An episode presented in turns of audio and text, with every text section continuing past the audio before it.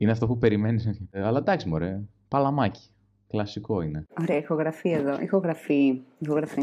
Τέλεια. Λοιπόν, για πες τώρα αυτό που μου έλεγες. Τι κάνατε?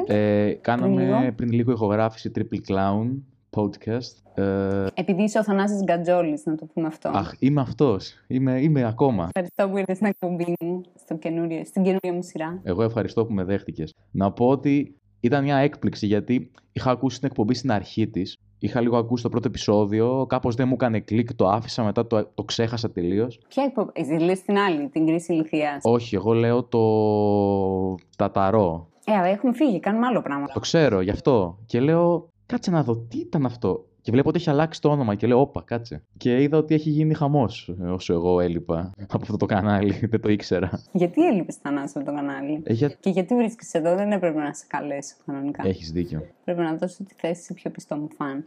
Παρ' όλα αυτά, ανοίγει την καινούρια μας εκπομπή, yes. που δεν έχει όνομα και θα μου κάνεις την τιμή να το δώσεις ως πρώτος καλεσμένος. Τέλεια. Έχεις μέχρι το τέλος της εκπομπής να το σκεφτείς. Okay. Η φάση είναι, εγώ θα, θα σου διηγηθώ μια ιστορία όπως την έχω βιώσει και εσύ μπορείς να είσαι ο χειρότερος ακροατής που υπάρχει, δεν μας νοιάζει.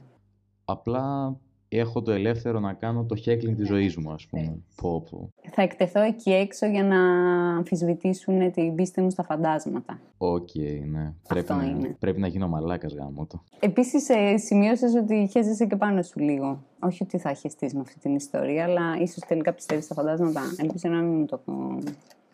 Κοίταξε. Πρακτικά, θεωρητικά δεν πιστεύω, αλλά αν είμαι μόνος στο σπίτι και ακούω θορύβους, ας πούμε.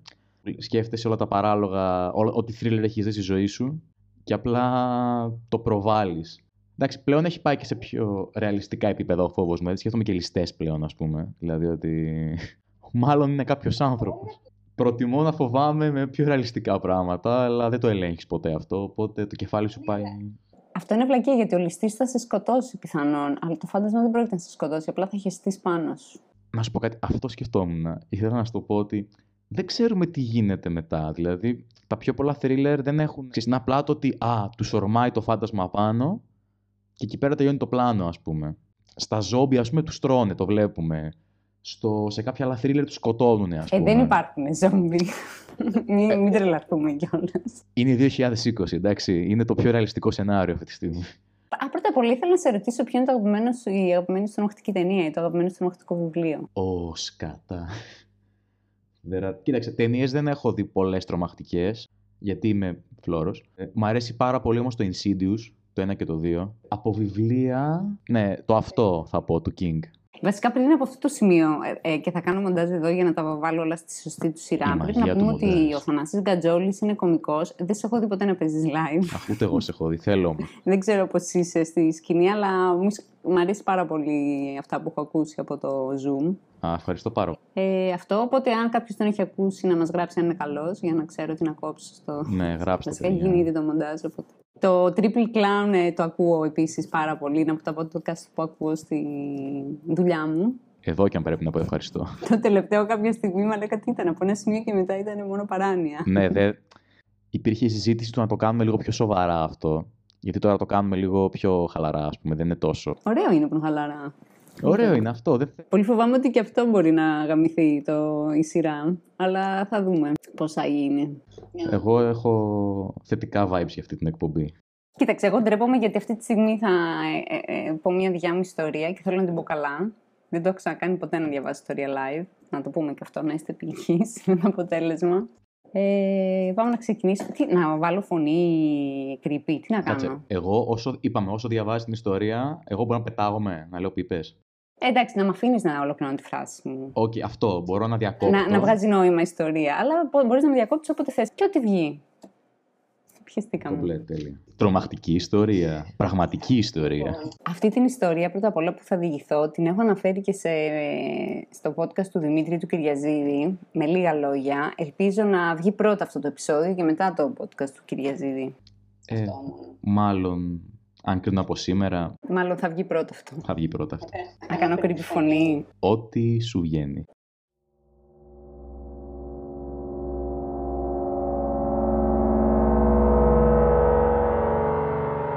Αυτό που πρόκειται να σου διηγηθώ είναι μία από τις πολλές περίεργες προσωπικές εμπειρίες που βίωσα στο παλιό μας σπίτι όταν ήμουν μικρή στην Πεντέλη. Αποτελεί ακριβή καταγραφή γεγονότων. Όσοι με γνωρίζουν καλά έχουν ακούσει άπειρες φορές τη συγκεκριμένη ιστορία, η οποία ακόμα και μετά από τριάντα χρόνια όταν τη διηγούμε συνεχίζει να μου προκαλεί ανασφάλεια, βούρκωμα και ανατριχύλι. Για να σε προλάβω, κάποιοι ισχυρίζονται πως δεν είναι παρά δημιούργημα της φαντασίας ενός παιδιού. Ίσως έχουν δίκιο. Ίσως άδικο. Το σίγουρο είναι πως ξέρω πολύ καλά τι είδα και τι άκουσα και κανείς δεν μπορεί να μου το στερήσει αυτό. Αν θα με αμφισβητήσεις, είναι δικό σου πρόβλημα. Στο σπίτι μας στην οδό Ασκητών, σχεδόν κάθε βράδυ ένιωθα κάποια ώρα την παρουσία να με παρακολουθεί. Εκείνη την περίοδο ήμουνα γύρω στα εφτά. Υποθέτω πως πολλά παιδιά της ηλικίας μου υπέφερα από νυχτερινούς τρόμους και ο παραμικρός ανεξήγητος σε μένα θόρυβος αποτελούσε πηγή ανεξέλεγκτου τρόμου και πανικού. Συχνά ένιωθα αόρατες σκιές να κρύβονται πίσω από την πλάτη μου. Φυσικά δεν είχα καμία διάθεση να φανώ γενναία και με την πρώτη δυσάρεστη αίσθηση έπαιρνα παραμάσχαλα τον αρκούδο μου τον μπαλού και με την πλάτη τείχο-τείχο διέσχιζα τον μακρύ διάδρομο και κατευθυνόμουν προς το μεγάλο υπνοδωμάτιο που κοιμόντουσαν οι γονείς μου. Μπαλού, ε. Μπαλού, γιατί. Εσύ δεν είχες αρκουδάκι μικρούλι? Είχα, απλά ξέρεις είναι... Χτίζεις, ρε παιδί μου, χτίζω εγώ στο κεφάλι μου τώρα, ξέρεις, ε, σκοτεινούς διαδρόμους mm. εκεί, κρύπη πόρτες. Και ο μπαλού. με, με ένα μαχαίρι στην πλάτη μου χιασε. Κατάρα. Να σχολιάσω ότι οδό Ασκητών. Ποιος? Ασκητών. Ασκητών και Τσαβέλα ήταν το σπίτι. Ασκητών και Τσαβέλα, οκ. Okay. Αρκετά ναι. Creepy όνομα ήδη. Εγώ φαντάζομαι ήδη πνεύματα ασκητών έξω από το σπίτι σου να σε στοκάρουν έτσι.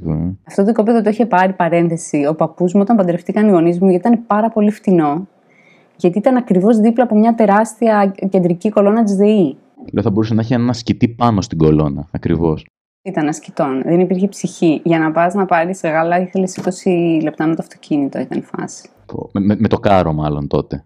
Ναι, που ήταν. Ναι, να πας να χαμηθεί. Και επίσης το πιο εντάξει, δυνατό κλασικό setup να πούμε εδώ. Παιδάκι, σπίτι, παιδικός τρόμος. Τα παιδιά, τα παιδιά έχουν ανοιχτές ακόμα τις αισθήσεις τους. Ε, αντιλαμβάνονται πολύ περισσότερο από ό,τι εμείς. Ξυπνάω το βράδυ ακόμα, ακόμα τις νύχτες. Με εφιάλτες από τους ασκητές. Όντως. Αλλά είναι άλλο τύπο εφιάλτες τώρα. Είναι μαλακίες, στρες καθημερινότητας. Δεν είναι πραγματικοί τέτοια γκροτέσκοι εφιάλτες. Δεν είναι, ξέρω εγώ, ναι, ένας λυκάνθρωπος που μπήκε σπίτι σου και έφαγε τη μάνα σου. Είναι πιο ενδιαφέρον να ζεις μέσα σε ένα τέτοιο κόσμο που να έχει φαντάσματα, το να ζεις σε έναν κόσμο που έχει εφορίες.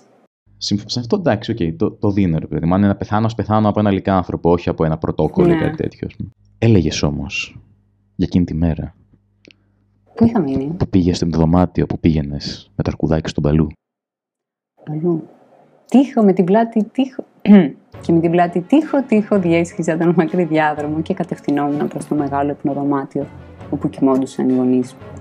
Πίστευα πως με αυτή την τακτική θα εμπόδιζα τις σκοτεινές υπάρξεις να με ακολουθούν και να γατζώνονται από πίσω μου. Δουλεύει, το έχω κάνει κι εγώ, συμφωνώ. Δίπλα στο κρεβάτι από την πλευρά του πατέρα μου υπήρχε ένα κομμωδίνο σφινωμένο. Ανάμεσα σε αυτό και στον τοίχο, στο οποίο έχασε και ένα παράθυρο με διπλά τζαμωτά παραθυρόφυλλα που άνοιγαν προς τα μέσα. Το παράθυρο έβλεπε στον πίσω κήπο, πέντε μέτρα κάτω από το πρεβάζι. Κάθε βράδυ κατέληγα να στριμώχνομαι σε μια εξωτερική λωριδίτσα στρώματος που τυχαία άφηνε ελεύθερη ο μπαμπάς μου, η οποία ίσα ίσα που με χωρούσε. Σαν αντιρρίδα, προκειμένου να μην σαβουριαστώ στο πάτωμα, έπρεπε να απλώνω το χέρι μου στον τοίχο του παραθύρου, ενώ με το άλλο χέρι κρατούσα σφιχτά τον μπαλού. Εκείνο το βράδυ, έχεις κάτι να πεις? Όχι, σκέφτομαι άβολη εικόνα ύπνο αυτή τη στιγμή, αλλά εντάξει, μπορούμε να το... Είναι πολύ άβολη, δεν, δεν είναι ύπνος. Είχα πάει να κοιμηθώ αντίστοιχα σε κρεβάτι γονιών και οι δικοί μου είχαν ένα κενό πίσω από το κρεβάτι, κατάλαβες, ήταν τείχος, κρεβάτι και υπήρχε ένα μισό σαν χαράδρα, ρε παιδί μου, μικρή. Εκεί η μάνα μου με έχει προλάβει, ας πούμε, την ώρα που πέφτω μέσα εκεί. Το αστείο, δεν θα πάθαινες τίποτα απολύτως. Μπορεί να πάθαινα καμία βλάβη, αν χτυπούσα, ξέρω εγώ. Όπως το να πιστεύω στα φαντάσματα. Μπούμ! Με το άλλο χέρι κρατούσε φέτο τον παλού. Εκείνο το βράδυ κατάφερα σε αυτή την ανορθόδοξη στάση να λαγοκοιμηθώ. Θα πρέπει να ήταν πια πολύ αργά, σίγουρα περασμένα μεσάνυχτα, όταν ξύπνησα από ένα συνεχές και σιπτό ήχος σαν σούρσιμο. Ο μυστηριώδης θόρυβος έμοιαζε με κάποιον που σέρνει ένα βαρύ σακί πατάτες σε τσιμέντο. Ένα αργό, και ρυθμικό. Μήπως ήταν το...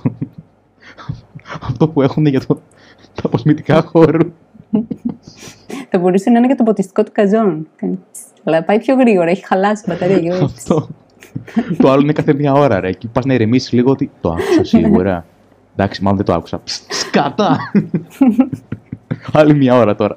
Θα μπορούσε να εξηγεί και το άρωμα που καμιά φορά λένε όταν περνάνε τα φαντάσματα, ότι μυρίζει σαν λουλούδια. Πόμα, ισχύει αυτό. Αλλά έτσι λένε, ότι μπορεί να εμφανιστεί και με μυρωδιά. Αυτό. Είδα φάντασμα. Αποσμητικό χώρο, άσυτε. Σε παρακαλώ τώρα. Παίζει πάλι το πρώτο πράγμα που να σκεφτόμουν, να ήταν φάντασμα. Που το βλέπεις, ρε, και λες. Μπορεί να έτυχε να ανασάνει. Μπορεί να έτυχε να ανασάνει μπροστά από το αποσμητικό, εντάξει. Ναι, ναι. Να κάνει τέτοιο burp. Αυτό, ναι, έτσι. Γιατί πέθανε από ρίφλεξ. Μυστήριο πάλι. Ό,τι και να ήταν, αυτό που άκουγα ήξερα πως ανεβαίνει στον τοίχο μας και πλησίαζε όλο και περισσότερο το άνοιγμα του παραθύρου απέναντί μου. Έσφιξα δυνατά τα μάτια μου, προκειμένου να μην αντικρίσω οτιδήποτε δεν ήθελα να αντιμετωπίσω. Το δυνατό ροχαλιτό του πατέρα μου, ακριβώς δίπλα μου, παρήχε ασφάλεια σε έναν βαθμό, αλλά και πάλι δεν ήταν αρκετό για να με ρεμίσει τελείως. Το σούρσιμο, ολοένα και πλησίαζε το παράθυρο όταν ξαφνικά σταμάτησε, αφού γκράστηκα τρέμοντας από το φόβο. Μα το μόνο που άκουγα σε αυτή τη φάση ήταν το τραχύρο χαλιτό του μπαμπά μου. Σκέφτηκα ότι ίσως, ό,τι και να ήταν, να είχε φύγει. Εντάξει, όταν έχεις να αντιμετωπίσεις το ροχαλιτό του πατέρα σου, είναι λίγο intimidating. Να ξέρεις ότι γενικά το να ροχαλίζει κάποιος για μένα είναι η μεγαλύτερη ασφάλεια. Είναι το δικό σου, είναι το δικό σου τηλέφωνο σε μοναχικές βόλτες, ας πούμε, ξέρω, όταν... Αυτό που γυρνάς σπίτι και παίρνεις τηλέφωνο κάποιον να νιώσεις μια ασφάλεια, είναι αυτό το... Εκείνο μπομπάς. Πάντως σκέψου το, άμα ροχαλίζει ο άλλος, ξέρεις ότι είναι ζωντανός πρώτα απ' όλα. Ναι. Και ότι είναι δίπλα σου. Μέχρι που θα γυρίσεις βέβαια και θα δεις κάποιον άλλον να ροχαλίζει δίπλα σου. Ή αυτό, ή άμα συνεχίσεις να ροχαλίζεις, μπορεί να μην είναι ζωντανός πλέον, θα το σκοτώσεις εσύ για να κοιμηθείς. Στη δικιά μου περίπτωση δεν θα γινόταν αυτό, γιατί μου αρέσει να ροχαλίζει ο άλλος. Γιατί ήταν ήδη νεκρός. Αποφάσισα να φανώ γενναία και να ανοίξω τα μάτια μου να κοιτάξω προς το παράθυρο. Και τότε αντίκρισα για πρώτη φορά αυτό που ένιωθα τόσο καιρό να με παρακολουθεί. Μια ανθρωπόμορφη συμπαγή σκιά έξω από το παράθυρό μας. Δεν έβλεπα πρόσωπο, δεν είχε κανένα χαρακτηριστικό. Ήταν απλά μια μακρόσθενη, σιωπηλή, πυκνή σκιά. Στο αντίκρισμά της κοκάλωσε. Ήθελα να ξυμίσω τους γονείς μου, αλλά δεν μπορούσα να κουνηθώ από το φόβο.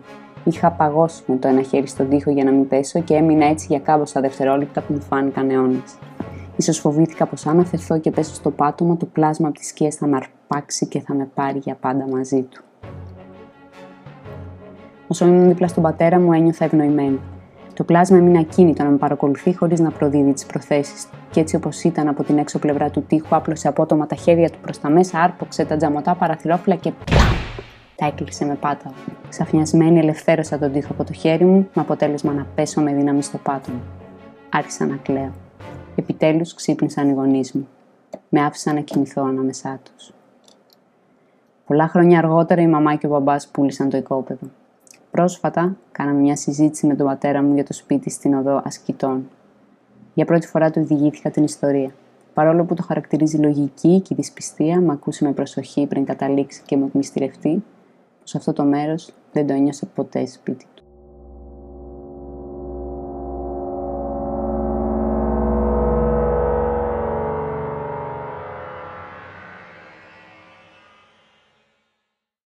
Αυτή είναι μια ιστορία που την έχω βιώσει ακριβώς όπως την περιγράφω, μόνο για να με ειλικρινείς.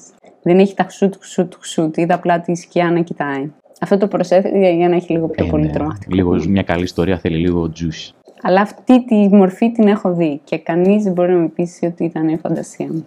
Δεν μπορείς να πεις έναν ψυχασθενή. Ταν, ταν, ταν. Ναι, άμα ήμουν ψυχασθενής, θα βλέπω ακόμα τέτοιες σκιές. Δεν βλέπω πια σκιές. Ξέρεις, σκέφτηκα, θα γαμούσε τώρα να κάνουμε αυτή την κλίση και τα λέμε όλα αυτά, να περάσει από πίσω σου κάτι. Θα γαμούσε να έχεις οργανώσει κάτι τέτοιο για να με καταστρέψει την ψυχή, ας πούμε, να περάσει ένα. Το... να σου πω, θα το οργανώσω όμως στον Κυριαζίδη. Αυτό, αυτό κόψτε το. Δεν μας νοιάζει, γιατί πρώτα θα γίνει το γύρισμα, μάλλον και μετά θα βγει. Α, εκτός άμα δεν γίνει, ναι, αναλόγως. Το είχαμε κάνει αντίστοιχο στον Πίτσι, στο Zoom με τους Improv, όπου είχαμε συνεννοηθεί όλοι για να πούμε ότι κάτι να κάνουμε συντονισμένο. Όλοι, τι είναι αυτό, κάτι να μου πίσω σου. Ήταν πάρα πολύ επιτυχημένο, αλλά εγώ άρχισα να γελάω και το κατάλαβα. Αυτό ήταν ένα. Και το άλλο ήθελα να δώσω credits, γιατί αυτή, αυτό που κάνουμε τώρα δεν ξέρω πώς θα πηγεί, αλλά δεν είναι δική μου ιδέα. Έχω επηρεαστεί από το. Δεν ξέρω αν έχεις δει το. Are you scared? Λέγεται. Yeah. Ryan και Shane. Watchers είναι το κανάλι. Είναι πάρα πολύ αστείο. Είναι, ο ένας είναι, πιστεύει πάρα πολύ στα φαντάσματα, ο άλλος είναι στα αρχίδια του και σε, στους BuzzFeed πηγαίνουν και κάνουν και ghost busting. Και κάνουν αυτό το πράγμα, αλλά με ιστορίες και μετά βλέπουν αν είναι αληθινές ή όχι, δεν είναι δικές. Απλά να δώσουμε τα credits και να τους δείτε γιατί είναι πάρα πολύ καλή. Και Triple Clown δείτε, γαμάει. Ε. Triple Clown είναι φανταστική. Ε, ειδικά το τελευταίο επεισόδιο από το τελευταίο πεντάλεπτο και μετά hey, είναι πολύ παράνοια. Ενδιαφέρον. Ποιοτική παράνοια. Όχι, όχι, είστε ωραίοι, είστε ωραίοι όμως. Και η τέτοια είναι ωραία και το Pop-Pop Podcast είναι ωραίο. Καλά, άμα αυτό, αν το Triple Clown είναι παράνοια μία, το Pop-Pop Podcast είναι η παράνοια... Είναι επίπεδο Κυριαζίδης, ρε παιδί μου, αυτό, αυτή η φάση, τέτοια παράνοια. Να βλέπετε και τον Κυριαζίδη, λοιπόν. Ναι, παιδιά, στηρίξτε. Που έχει το, τα καινούργια μικρόφωνα που είναι εξαιρετικός. Α, ήθελα στην αρχή να σε κράξω γιατί πήγες να κλείσεις μάτια και ήμουν σε φάση... Δες το τουλάχιστον, αλλά τελικά το έκανες, οπότε το πήρα πίσω. Εννοείται το είδα. Ε, στην πραγματικότητα, ε, απλά κοίταγα και το είδα που μπήκες σαν... Εσύ ήταν σαν, σαν να μπαίνει άνθρωπος, αλλά δεν θα μπορούσε να είναι άνθρωπος γιατί ήταν ψηλά. Ναι. Και δεν άκουσα σκάλα, η αλήθεια είναι. Απλά είδα αυτή τη μορφή. Ναι. Και το άλλο που λες ότι δεν είναι άνθρωπος είναι ότι είχε πάρει, στην ουσία έπιασε από μέσα τα τζάμια και τα κλείσε. Και αν ήταν άνθρωπος, είχε κλείσει τα δάχτυλά του. Δηλαδή ήταν όλο πολύ αφυσικό. Ήταν ένα τρομερό μπαμ. Και αυτό. Μετά δεν, δεν ξαναείδα κάτι τόσο έντονο ναι. ποτέ. Κοίταξε, η πρώτη εξήγηση που είναι η πιο εύκολη, να την πούμε να φύγει από τη μέση για να πάμε στα πιο ωραία ζουμερά, είναι ληστής. Το είπες και μόνη σου. Ο ληστής δεν θα μου κλείνει τώρα, να μην κρυώσω. Είναι ο ληστής της γρίπης. Μπορεί να σε. Ο ληστής δεν είναι ρε παιδί μου. Μπορεί να είδε. Οι πιο πολλοί ληστές από ό,τι φαντάζομαι θέλουν να μην τους καταλάβει κάποιος. Γιατί αν τους καταλάβει κάποιος, ή θα πρέπει να τρέξεις. Για να μην σε καρφώσει ή να τον σκοτώσεις. Ε, δεν είναι οι πιο πολλοί όλοι ληστές ε, killing machines. Ο τύπος πήγε να μπει μέσα, είδε ότι το κοιτάει ένα εφτάχρονο έτσι. Ναι, μαλάκα, πρέπει να είναι πιο τρομακτικό. Σε φάση. Δεν μπορεί να λέμε ένα παιδάκι στα σκοτάδια να σε κοιτάει. Δεν ήσουν ρε παιδί μου, ξέρεις. Δεν γύρισες απλά να τον κοιτάξεις. Ναι, αλλά δεν είδα πρόσωπο. Ήταν ένα μαύρο συμπαγές. Θα μπορούσε να ήταν μια παραγεμισμένη κούκλα που κουνιέται. Ήταν πολύ περίεργο. Θα μπορούσε να είναι. Να έχει, να έχει βάλει όντως ο ληστής μια κούκλα, απλά να σε γαμίσει την ψυχή, ξέρω, να μην είναι... Εγώ σκέφτηκα ότι μπορεί να ήθελε να με πείσει ότι είναι φάντασμα, ώστε να μην το... να φοβηθώ, ας πούμε. Λοιπόν, αυτό ήταν, ήταν ένα πλάνο μιας πολύ long-term ληστείας όλο αυτό. Ο τύπος έφερε μια κούκλα, λοιπόν, αλλαγή, ανέβηκε, γιατί είχε ανέβει ήδη στη, στη σκεπή από πάνω και είχε κάνει, το είχε βάλει να κρέμεται, ρε παιδί μου, με σκηνάκια, έτσι. Ναι, αλλά πρέπει να είναι γίγαντας, οπότε πάλι πάει στο μεταφυσικό. Μπορεί να ήταν πολλοί, να ήταν, ξέρω εγώ, ότι τρεις. Και να μην είστε υγιή. Ναι, και μετά, ώστε να τρομάξεις. Δεν άκουσα κάποιον να περπατάει. Ε, ήταν αθόρυβοι. Ήτανε νίντζα. Ήτανε νίντζα κλέφτες. Ώστε να σε τρομάξουνε, να ξυπνήσεις τους γονείς σου, να φύγουν από το σπίτι και όταν φύγετε από το σπίτι στο μεσοδιάστημα να μπουν αυτοί. Η φάση, ε, μαλάκης πλανάρα. Τους τρομάξαμε, τώρα θα τους αδειάσουμε το σπίτι. Αυτό το σπίτι το είχαν αδειάσει, είχαν μπει αρκετές φορές και φωτιές είχε πιάσει εκεί. Καλά στην Πεντέλη της Πουτάνας. Ω, ναι. Ε, το έχει το όνομα. Έχει μια ιστορία, ρε παιδί μου, το όνομα. Νομίζω Πεντέλη, πες έτσι. Πεντέλη. Στο αστεροσκοπείο, από την πλευρά του αστεροσκοπείου ήταν. Ασκητών και Τσαβέλα. Τώρα, άμα πας, είναι γεμάτο σπίτια εκεί. Τότε ήταν αυτό το σπίτι. Πήγαινες, πήγαινες, πήγαινες, ήταν άλλο ένα. Είναι πριν το μάτι κλέψει το τίτλο της. Πυρκαγόπληκτη περιοχής, ήταν ακόμα η Πεντέλη που ήταν στιγματισμένη. Ε, ε, βασικά η Πεντέλη τώρα έχει γίνει λίγο mainstream, γιατί καίγεται κάθε χρόνο συνέχεια, πια δεν έχει τίποτα, οπότε κανείς ναι, δεν ενθουσιάζεται. Ναι. Α, καίγεται η Πεντέλη, ξέρω εγώ. Ας πιούμε ένα τσάι. Μια... Ναι. Άλλο ένα καλοκαίρι. Άλλη μια μέρα στην δουλειά. Συνειδητοποίησα μετά από χρόνια ότι ήταν κάθε καλοκαίρι. Εμείς δεν το παίρναμε χαμπάρι, γιατί ήμασταν ε, στα παππούδια, ξέρω εγώ, και σβήνανε φωτιές. Ήταν αυτή η φάση τους κάθε καλοκαίρι. Και μια μέρα που γυρίσαμε δεν είχαμε σπίτι απλά. Ήταν ένα. Ήταν ένα. Τέτοιο ήταν η μόρα που λέει ο, ο λαός. Απλά έχεις ένα μετέχνιο. Μόρα, ύπνο... έχω πολλές ιστορίες με μόρα. Έχω και ένα πεντάλεπτο με μόρα, αλλά δεν πήγε καθόλου καλά. Θα σου πω γιατί θα μπορούσε να ήταν η μόρα, αλλά η μόρα σε πιάνει όταν κοιμάσαι ανάσκελα. Και εγώ ήμουνα πλάγια και δεν κοιμόμουν. Δεν έχω, εγώ δεν κοιμάμαι ανάσκελα γενικά, ρε παιδί μου. Ποτέ. Ελάχιστα έχω κοιμηθεί ανάσκελα. Δεν παθαίνεις μόρες. Ποτέ, ποτέ δεν έχω πάθει συνήθως τίποτα. Μεσημέρι, ούτε μεσημέρι έχει κοιμηθεί ποτέ ανάσκελα. Ε, οι μόνες φορές που έχω κοιμηθεί ανάσκελα είναι έκανα μεσημέρι, αλλά χα, ξέρεις, μία φορά, ας πούμε, δύο φορές. ή αυτό που ξυπνάς το πρωί και είσαι σε αυτό το ξυπνάω, ξανακοιμάμαι, ξυπνάω, ξανακοιμάμαι. Αλλά δεν έχω ζήσει, ρε παιδί μου. Δεν είναι εκεί, ναι. Όχι, μόλις νομίζω είναι σε συγκεκριμένο στάδιο του ύπνου. Σε πιάνουν επιστημονικά. Όχι, οπότε... Είναι πολύ τρομακτικές. Βλέπεις μορφή.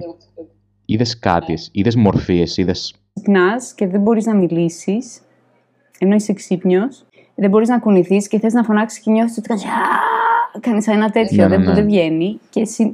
νιώθεις καμιά φορά ότι μπορεί να είναι κάποιοι σκιές, κάποιοι να σε κοιτάνε, που δεν είναι. Το οποίο εξηγείται και επιστημονικά αυτό. Ναι. Γιατί είναι ένα συγκεκριμένο πράγμα που συμβαίνει okay. όταν είσαι σε αυτό το φάσμα του ύπνου. Ναι. Δεν τα ξέρω, Google it. Okay, ναι. Αλλά ισχύει δηλαδή και επιστημονικά. Ε, ε, πώς λέγεται, ε, ε, πώς λέγεται αυτό που μπορείς να κουνηθείς? Παράλυση. Sleep παράλυσης, ναι. Και είναι πολύ τρομακτική και είσαι έτσι και νιώθεις ότι, ας πούμε, στο χωριό θυμάμαι που μου είχε πιάσει και ήταν δίπλα μου, ας πούμε, Αλέξης και τον άκουγα που ροχάλιζε. Οπότε και φώναζα κάπως και καλύτερα. Και σκεφτόμουν, καλά μαλάκας είναι, δεν μ' ακούει που χτυπιέμουν. Δηλαδή έλεος, ξύπναμε και το πρωί μου λέγε, ναι, σ' άκουγα από κάτι εκεί κουνιώσουν, αλλά λέω όνειρο βλέπω και εγώ ήμουν με το πιόμουν, σαν την ηλίθεια. Από την άλλη ροχάλιζε κάποιος κοντά σου, οπότε ήσουν καλύτερα. Ε, άμα με, με σκότωνε όμως το φάντασμα της μόρας, τι θα έλεγε, ναι, την άκουγα που πάλευε, αλλά έλεγα, έβλεπε όνειρο. Πεθαίνεις στον ύπνο της, εντάξει. Ναι. Ωραίος τρόπος να πεθάνεις, όπως είπα. Ναι. Ε, επίσης, θα μπορούσε να είσαι ένα study case, να είσαι η πρώτη, ο πρώτος ασθενής που έπαθε μόρα στο πλάι. Θα μπορούσε. Αλλά δεν ήτανε μόρα. Ήταν άνθρωπος σκιά. Αν το παίξεις, θα, θα βγάλουμε λεφτά. Θα βγουν φράγκα εδώ. Θα γίνει study case, θα γράψουν βιβλία για σένα. Ε, μπορώ να πω κι εγώ αν θες ότι έχω πάθει μόρα στο πλάι για να μπούμε δύο μαζί. Να, μας, να έχουμε βάση. Δεν θέλω να καταρρύψω τη θεωρία μου. Δηλαδή τόσα χρόνια. Τόσα χρόνια. Δεν θέλω. Είναι η ιστορία μου αυτή. Το έχω ζήσει. Θα το πω στα παιδιά μου όταν μεγαλώσουν. Θα έχω μια ιστορία να λέω στα εγγόνια μου. Και θα σου πούνε κι αυτά. Α, κι εμείς τον έχουμε δει αυτόν. Ταν, ταν, ταν. Σε πληροφορώ ότι η κόρη μου μια φορά με είχε φωνάξει. Ήταν ενός, ενάμιση, εκεί που μόλις είχε αρχίσει και μίλαγε. Και με φώναξε και μου λέγε: Δεν μ' αρέσει, δεν μ' αρέσει ο σκύλος. Και της λέω: Ποιος σκύλος, παιδάκι? Μου λέει: Ο σκύλος που είναι πάνω στο τραπέζι, που είχε ένα τραπέζι στο υπνοδωμάτιό της. Ναι. Και είχα τρικάρει. Και, με... και τώρα δεν έχω κόρη, γιατί έχω να μπω στο δωμάτιό της από τότε. Έχω κόρη, αλλά την ταΐζω κόκαλα και κονσέρβες.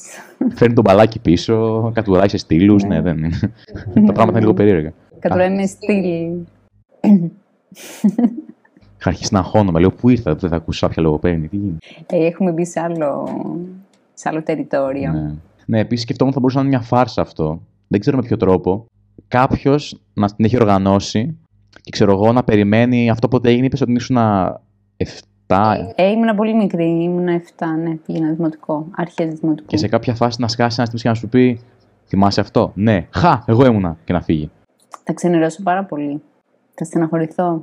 Ε, μπορεί και να, ξέρεις, να κάνω ε, παροδική, αμνησία, πώς το λένε, επιλεκτική αμνησία. Ναι, ότι όπως έκανες επιλεκτική αμνησία με τους ήχους της σκάλας του ληστή, ο Δέτη. ε, πρέπει να δω τίτλο τώρα για την εκπομπή αυτή. Ε, στιχωμένη στο μυστήριο. Κάστο, στιχωμένη στο μυστήριο. Κλάιν, στιχω, στιχωμένη. Αυτό θα είναι. Α, Η... δεν υπάρχει στάνταρ για αυτό τον τίτλο, έτσι, απλά είναι σημαντικό. Θα μπορούσα να πω... Θα μπορούσα να πω αυτό, πατάτες με ρολό κοτόπουλο τρία, ας πούμε, και θα ήσουν. Α, ωραία! Στοιχιονάτη και φτανάνει. Πω! Στοιχονάτος και ο τίτλος. Ωραία, θα χειώσουμε θράσος ε, την πρόταση του καλεσμένου. Και θα αποφασίσω, θα κρατήσω το δικό μου τίτλο γιατί είναι καλύτερος. Α, έχεις έτοιμο τίτλο. Στοιχιονάτη και φτανάνει. Α, αυτό, εντάξει. Έπαιξα το ρόλο μου. Στοιχιονάνει. Στοιχιονάτη. Αυτό θα κρατήσετε, στοιχιονάνι. Τύπου στοιχιονάνι να είναι το, το παιδί, ξέρω εγώ. Δεν πειράζει. Όποιοι ακούσουν το πρώτο επεισόδιο θα καταλάβουν. The sort of uh, στοιχιονάνι και φτανάνι. Εντάξει, δεν μπορώ να πω κάτι. Γιατί είναι δική μου εκπομπή. Είναι δική σου επιλογή. Όπως δική σου επιλογή ήταν και η πειραματική χημειοθεραπεία, οπότε τι να σου πω. Mm. Χαχά, δηλαδή κατάλαβε. Δεν είμαι σαν να κάνω χημειοθεραπεία όμως. Όχι, είναι σαν να έκανες κάποτε και τώρα το ξεπερνάς. Δεν έχω τρύπες. Έχω δίπλα. Έχω στο κεφάλι. Αλλά ναι. Είναι, άκουσα χθες το επεισόδιο με τον Κατέρι και το αξίζει αυτή. Ποιο, ε, ανέβασε χθες ο Κατέρις επεισόδιο? Όχι, ρε, τα ταρώ. Αυτό που κάναμε στην προηγούμενη καραντίνα. Ναι, που ήταν απλά λογοπαίγνια ανελέητα, ρε παιδί μου, αλλά λογοπαίγνια δικά σου. Λοιπόν, θέλω να σχολιάσω ότι αυτή η εκπομπή έχει ξεκινήσει με τον Θανάση Γκατζόλη, ο οποίος ψιλοπιστεύει και δεν πιστεύει στα φαντάσματα. Οπότε δεν κάνει αυτή την εκπομπή. Παρ' όλα αυτά, έκανε το πρώτο επεισόδιο. Δεν πιστεύω. Δεν πιστεύεις καθόλου. Δεν πιστεύω στα φαντάσματα. Απλά όταν χέζομαι, υπάρχει αυτό το τερατάκι που μου λέει, ξέρεις, είναι λίγο μια. Φαντάσου το κεφάλι μου, αυτό που έχω εξορκίσει στο υποσυνείδητο, που έχει θριαμβεύσει η λογική μέσα μου, που είναι σε φάση, θα μπορούσε να είναι αυτό. Και με έχω σκάσει, δεν, δεν είναι αυτό. Άρα είναι ο, ο Θανάσης Γκατζόλης που δεν θέλει να πιστεύει στα φαντάσματα, αλλά δεν μπορεί να κάνει πάντα κι αλλιώς. Ναι, ρε παιδί μου, δεν μπορείς να ελέγξεις το, τη σαβρούλα μέσα σου. Σου πετάει πράγματα. Και είσαι σε φάση. Ωραία. Δύο δουλειές είχες να κάνεις. Να μην πιστεύεις στα φαντάσματα και να μου βρεις τίτλο. Εντάξει. Και στα δύο. Έκανα μια μέτρια δουλειά. Σαν την κομμωδία μου ένα πράγμα, εντάξει. Είναι...